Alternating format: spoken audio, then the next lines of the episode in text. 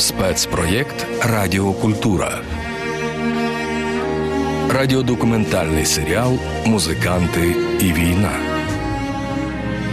Розповідаємо історії української музичної громади, що виборює нашу перемогу на всіх фронтах.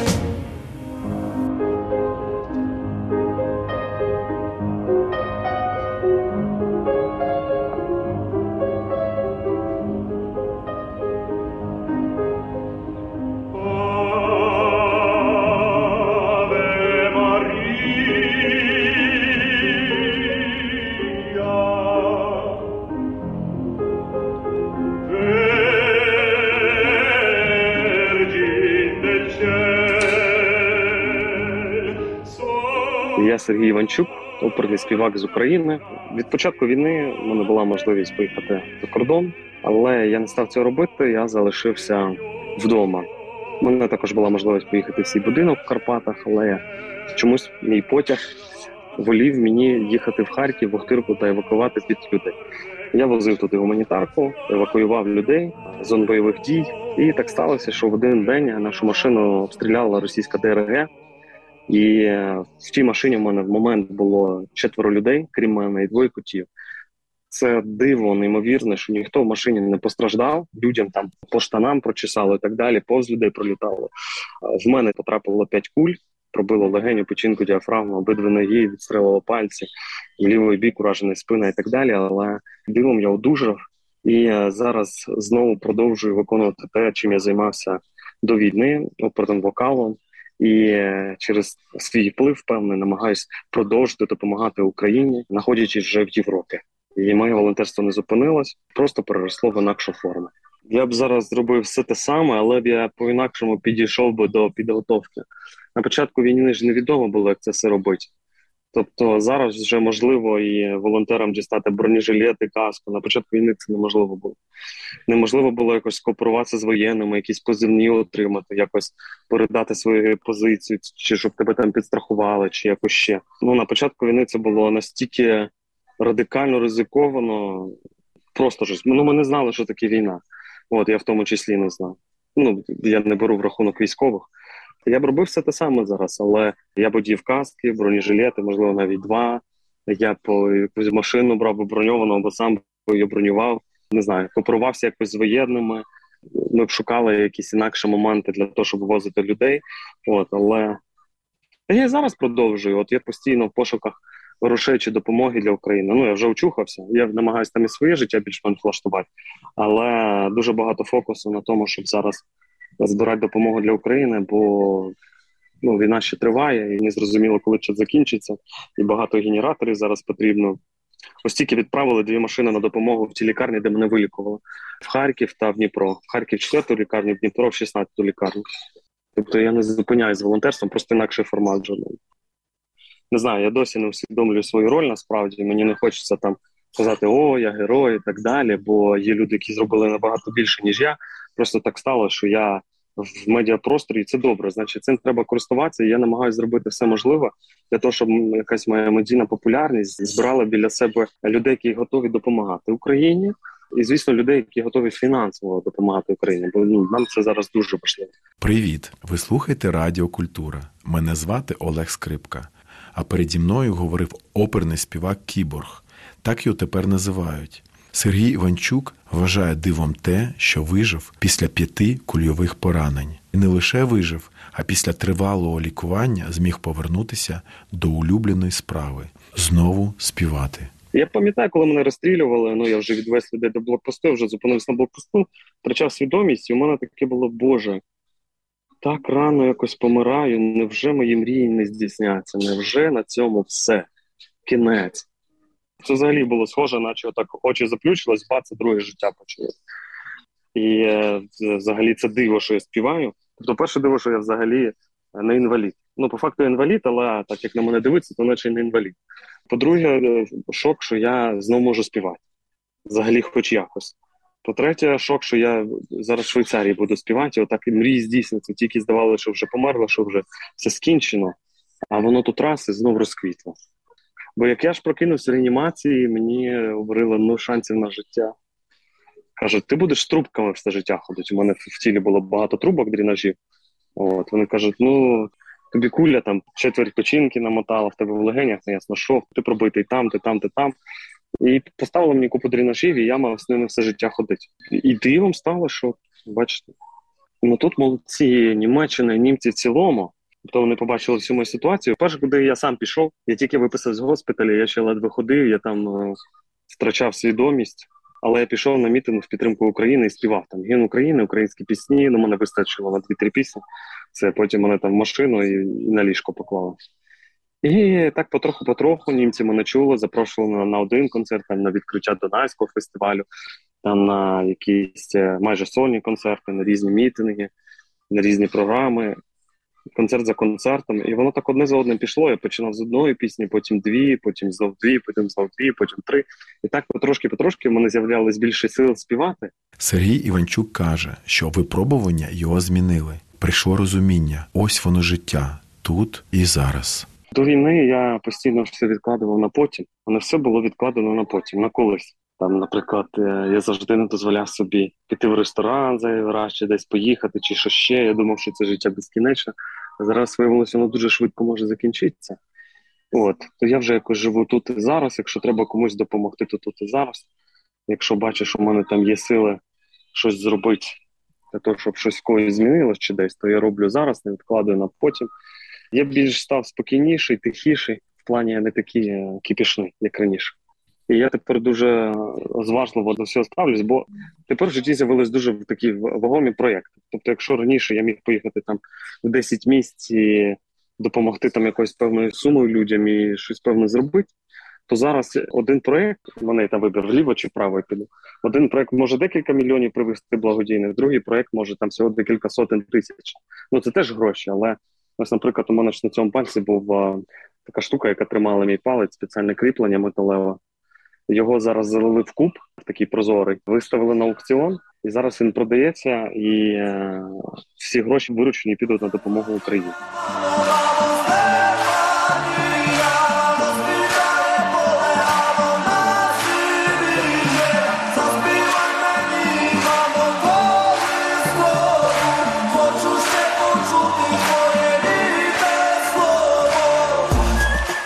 Такий був в хорошому сенсі пресинг з боку е, з боку спільноти, що ви не можете вийти і не сказати про це. Я пам'ятаю, про це було багато дописів.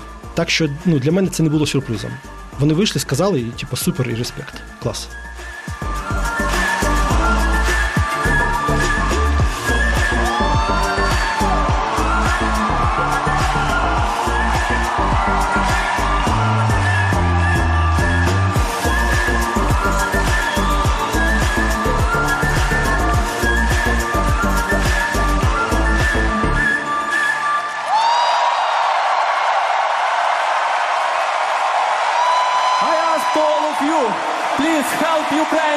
Mariupol. Help Azovstal right now!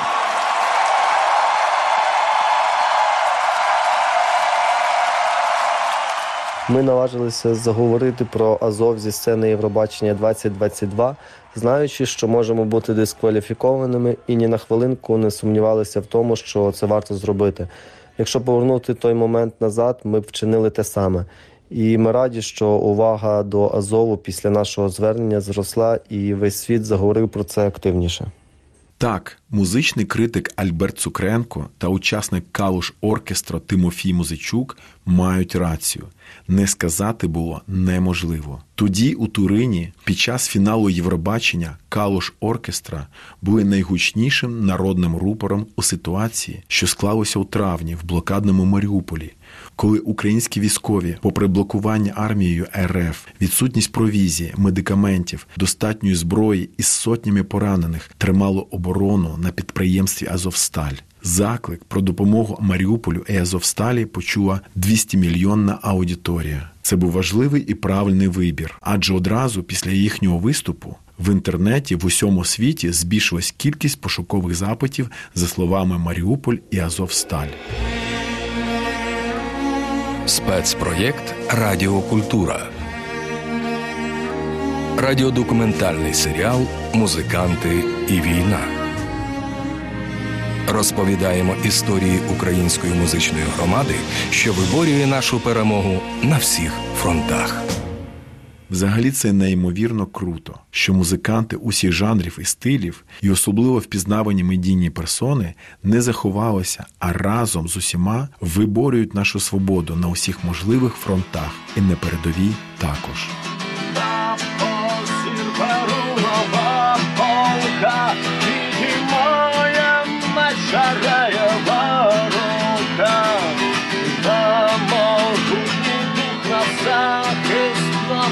На погибель злим підступним ворогам. Гримне небо і тремтить земля, мечарея Русь на волі визволя. На Україні хай пощасне брак, мечарея поверне нам рідний стяг. Мої побратими знають дуже багато інших моїх пісень. Е, До речі, м, 3 березня, коли я долучився до війська, я відразу своєму підрозділу, моїй роті, зіграв великий концерт і періодично, скажімо так, е, це повторювалось. Це лідер рок-гурту Тінь Сонця Сергій Василюк, один з тих музикантів, котрі змінили сцену на війну. Ну, я тримав, е, здається, автомат Калашникова в руках е, ще в 2014 році, коли по волонтерці приїздив до Краматорська. Мене запросили постріляти з нього на полігоні. Відверто скажу, що дуже сильно пожалкував, тому що бракувало досвіду, ну і мені не підказали. Вуха мої поглохли зразу ж. Досвіду в мене не було. Строкову службу я не проходив з певних причин, пов'язаних зі здоров'ям. Що цікаво, що саме через ці причини мене і не взяли в, ну, скажімо так, типові Збройні Сили України, і я потрапив в ТРО. Е, Власне, скажу по знайомству. А командир роти взагалі любив тінь сонця. Ну, коротше, так все склалося, що я долучився і отримав там перші вишколи. Це було для мене, е, скажімо, не завжди просто. Але потім полюбив е, свою зброю, той же автомат Калашникова всім серцем, як прям, ну не знаю. Ну, на рівні з гітарою, а може навіть і, ну боюсь сказати, може навіть і більше, принаймні в часи цієї війни. Загалом, перший тиждень війни я піклувався про свою родину. У мене двоє маленьких діток. е, Я їх відправив з дружиною в досить безпечне місце. І далі, вже, ну, те, що я розповідав, долучився до територіальної оборони, до 130-го батальйону Солом'янського власне району Києва. Е, До речі, цікаво, що все-таки із ну я люблю всякі, знаєте, е, символізми і сентиментальні речі. Я дійсно пов'язаний із Солом'янкою тим, що народився на Севастопольській площі. Так що, напевно, що. Доля так склалася, ну і безумовно доля склалася таким чином, що я пізніше, після оборони Києва, поїхали ми на Слобожанщину, в край, який я, якому я дуже симпатизую, е, який я досліджував. Я знаю багато видатних постатей цього краю, його там специфічну історію, певні е, регіональні відмінності. От свого часу навіть робив турне мистецько-просвітницьке північною Луганщиною, північною Донеччиною і Харківщиною. Власне, це все є Слобожанщина. На Сумщину, на жаль, не, не встиг заїхати. І це турне називалося Слобожанщина Форпост України. Ну і доля мене звела зі Слобожанщиною у боях, власне, за Україну. І я щасливий, що 11 вересня, до речі, на день народження моєї бабусі, дай Бог здоров'я, якраз 93 роки виповнилося моїй бабусі Тетяні Васильівні. І ми долучилися до звільнення Харківщини, гнали клятих орків е, до кордону. Дуже поріднився із цим краєм і щасливий, що здобув такий важливий досвід для мене військовий і долучився до оборони своєї країни. І продовжую цим займатися. Земля, вечерея Русь неволі визволя. На Вкраїні хай пощасне враг, вечерея поверне нам рідний стяг.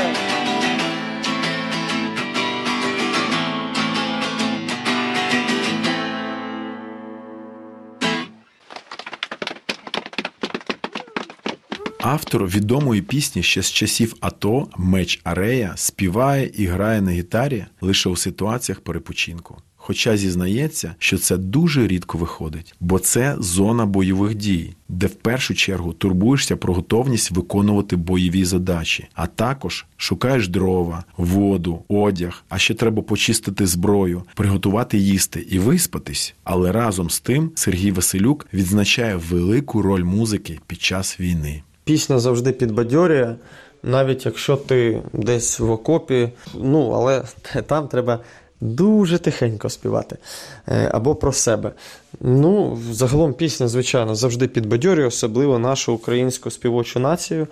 Е, Що ви, музика дуже зараз надихає е, наших бійців, моїх побратимів. З'явилася купа українського контенту. Шкода, що його не було раніше, але тим не менше ситуація виправляється і виникає дуже багато там, особливо жартівливих пісень, які так само підтримують е, наших воїнів, всі наші збройні сили.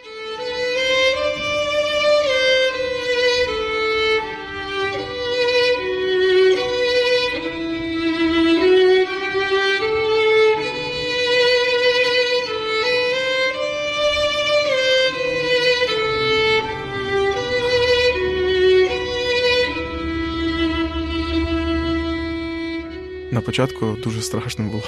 Я пам'ятаю просто, як е, нам видали автомати, почали пояснювати, як користуватись, і видали гранати, е, видали все, поставили на позиції. Е, Ну, тоді все швидко робилося, не було часу е, щось думати. Е, Тому ми встали на позиції, нам швидко пояснили, ми зрозуміли, що там треба стріляти так, гранатою саме так кидати, те ми можемо робити, те не можемо. І ми були дуже перелякані. І автомат тримався дуже невпевнено в руках. Але було зрозуміло, що вибору немає, і це найкраще, що ми могли в той момент зробити. Це найкращий вибір наш. Було страшно, але всередині себе особисто я відчував, що я на своєму місці. Це таке теж маленьке чудо, не маленьке, навіть дуже велике чудо в моєму житті, коли я зрозумів, що я знаходжусь в тому місці і саме в той час, і все вірно зробив. От, хоча дуже переляканий був, автомат не тримався так впевнено, як скрипка. Скрипаль, учасник нацвідбору на Євробачення 2023. Мойсей Бондаренко навчався у Києві. Паралельно працював, виступав як музикант. 23 лютого поїхав до Одеси, де були заплановані концерти. Але наступний ранок кардинально змінив його плани і долю. Мойсей вступив до лав Збройних сил України, і замість скрипки довелося взяти до рук автомат. Ми приїхали взагалі на концерт. В стіні у нас повинні були бути концерти. У нас такі смокінги, знаєте, там костюми. Ми такі супер гарні музиканти, але стояли в цій формі з автоматами, і такі ну це було дуже дивно. Виявилося, що це не ТРО, а Збройні Сили України, військова частина. І нам сказали, якщо ви готові, то майте на увазі, що звідси ви вже не, не підете. Тобто ви не можете тут пару днів нам типу, допомогти і звелить. Типу, якщо ви готові служити народу України. От зараз і до останнього, то даю вам можливість там залишитися або піти. І ми залишились. Я пішов на службу 25 лютого. Перше, що ми зробили, це вдягли одяг, снарягу, отримали зброю і почали освоюватися з цим і е, займатися роботою. Я думав, що я скрипку найближчим часом точно не візьму, і вона не знадобиться в такий період. Але вже десь день на п'ятий, напевно, я дістав скрипку, і ми зібралися в коридорі. З хлопцями, які пішли на відпочинок, тому що ми були в караулах і потім йшли відпочивати. І от хлопці, які йшли відпочивати з караулу, втомлені, і у нас, звісно, всіх був страх, і ми всі розуміли, що все серйозно. Нам треба було відволіктись. Я зрозумів, що дійсно це крута можливість відволіктись. Взяв скрипку, зіграв одну композицію. Ми ми веселилися, ми сміялися і максимально намагалися відволіктись. Послухали скрипочку, я зіграв щось веселе, щось сумне. Микола Сірга, з яким я пішов в цей день разом на службу, він взяв гітару і співав пісні для хлопців.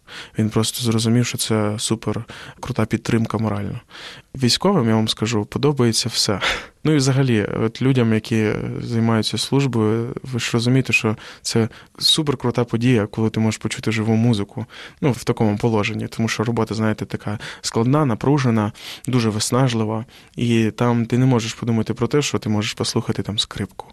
І тому вони загалом, побратими наші, вони просто радіють, що круто, ми зараз послухаємо, і неважливо що. Головне, що гарно було. Останнім часом я граю ніченьку місячну українську народну, просто акапельну. В цьому є теж своя прекрасність. Потім ми гімн України обов'язково співаємо. Я на скрипці задаю тональність, граю основну мелодію, і хлопці, якраз ми всі разом, от я граю, і ми всі разом співаємо. І в музиці я не розчарувався, а навпаки, я зрозумів її силу. Саме війна і саме служба в ЗСУ за цей рік дала розуміння справжньої цінності, до речі, не тільки музики, а й всього, що є навколо нас.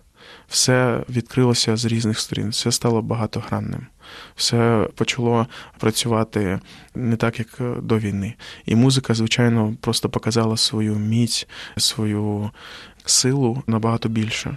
Того, що коли ми просто приїжджаємо, ти граєш для хлопців, це незвичайне прослуховування на концерті музики. Ти цінуєш її набагато краще, ти чуєш набагато більше. І думаєш, і переживаєш емоції під час прослуховування набагато глибші.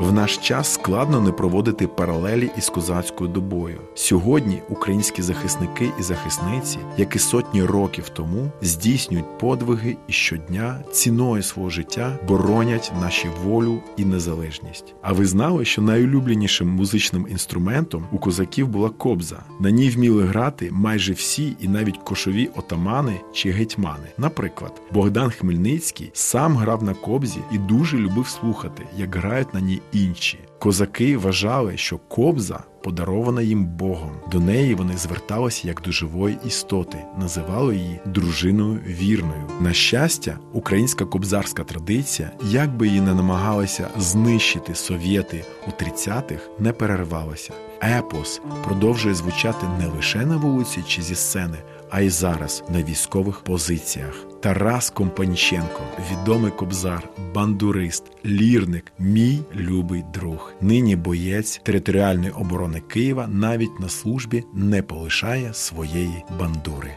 Буває дуже легко співати. Буває, що абсолютна комунікація, абсолютне розуміння, сугестія, там все це, тобто взаємодія, творення спільного, так би мовити, ну ну такого поля між артистом чи там між мною, коли я співаю, і і слухачами. Я як завжди кажу, давайте співайте разом. Буває так, що важко пробити це поле, важко достукатися. Я це кажу відверто. Бували виступи локальні для для кількох людей, бували велелюдні 100 там людей. Ну це вже багато. Головна мета цього процесу, тобто співання в наших обставинах, це перш за все бути доречним, не бути п'ятим колесом до воза. Коли ми, наприклад, отримували завдання від нашого керівництва, щоб ми там відбули чи в той чи той батальйон, домовилися про виступ, наприклад, в тому чи тому батальйоні, і нам просто відмовляли, і треба навчитися не ображатися. Люди зайняті, особливо в ці дні, коли московський окупант був дуже близько до Києва. Чи доречні були співи, коли не вистачало рук для того, щоб навчити часу для того, щоб навчитися військовій справі тих новоприбулих, які поповнили лави тероборони відповідно збройних сил України. І тому тут треба було навчитися бути доречним, де це потрібно, де це можливо, і не нав'язуватися грубо а відкрити серця для українців, які прийшли е, заборонити свою землю, що вони на своїй землі боронять ті самі цінності, які боронили їхні предки 1500 там 100 років назад. Ті самі цінності бути самими собою на своїй землі, бути вільними між вільними і рівними між рівними. Тому е, були різні відчуття перемоги, коли ти там виходив, вау, прекрасно все склалося, яка була атмосфера, як всі один одного. Ти бачив їхні очі, ти бачив, як ми разом співали, ти просто дивовижно. А бували моменти, коли не вдалося всього того, чого ти очікуєш завжди від концерту.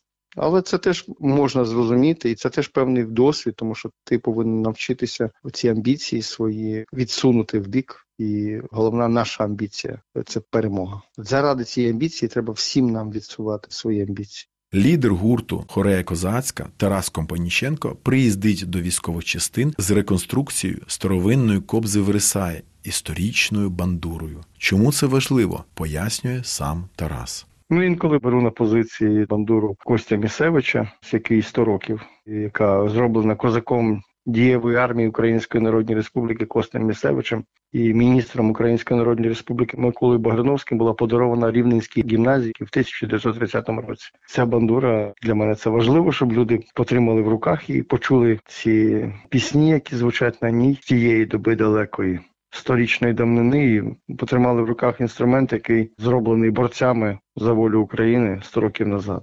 Знаєте, як щоб хліб за хліб заходив, і щоб така була певна неперервність традицій в боротьбі за вільну і самостійну Україну, за справжню Україну.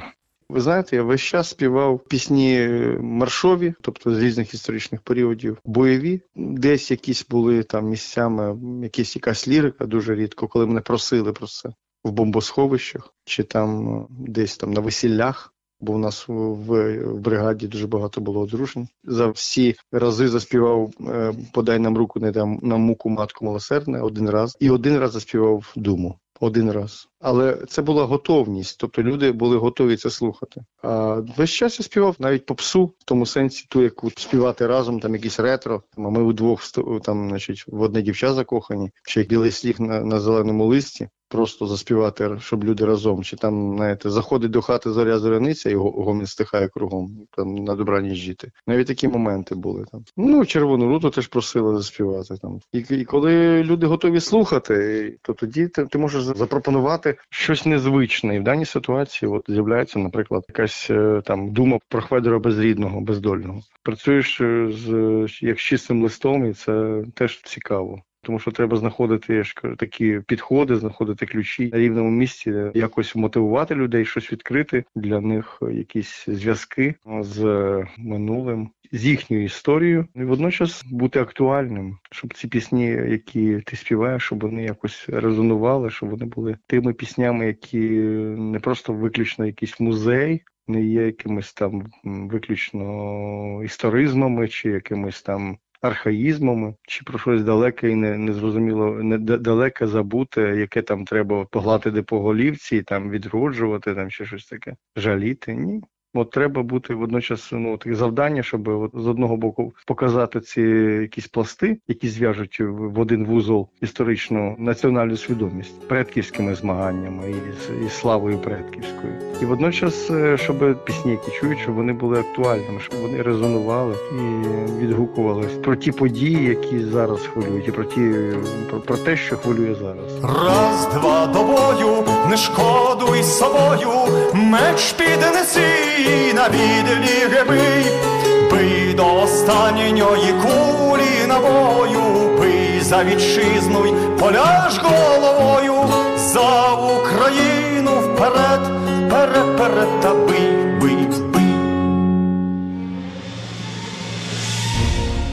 Музика в час війни допомагає тримати культурний опір та відкривати справжню українську музику. Так ми виявляємо тяглість національного спротиву, слухаємо давні патріотичні пісні, яким уже сотні літ, але звучать вони так, ніби це хіти 2022-го. З вами був Олег Скрипка. Ви слухаєте Радіо Культура. На все добре. Над радіодокументальним проєктом Музиканти і війна працювали Катря Гончарук, Вікторія Марченко, Тетяна Кривоніс, Ірина Жданова, Наталя Коломієць, Дмитро Афанасьєв та Ольга Крижановська. Наратор проєкту Олег Скрипка. Ви слухаєте Радіо Культура.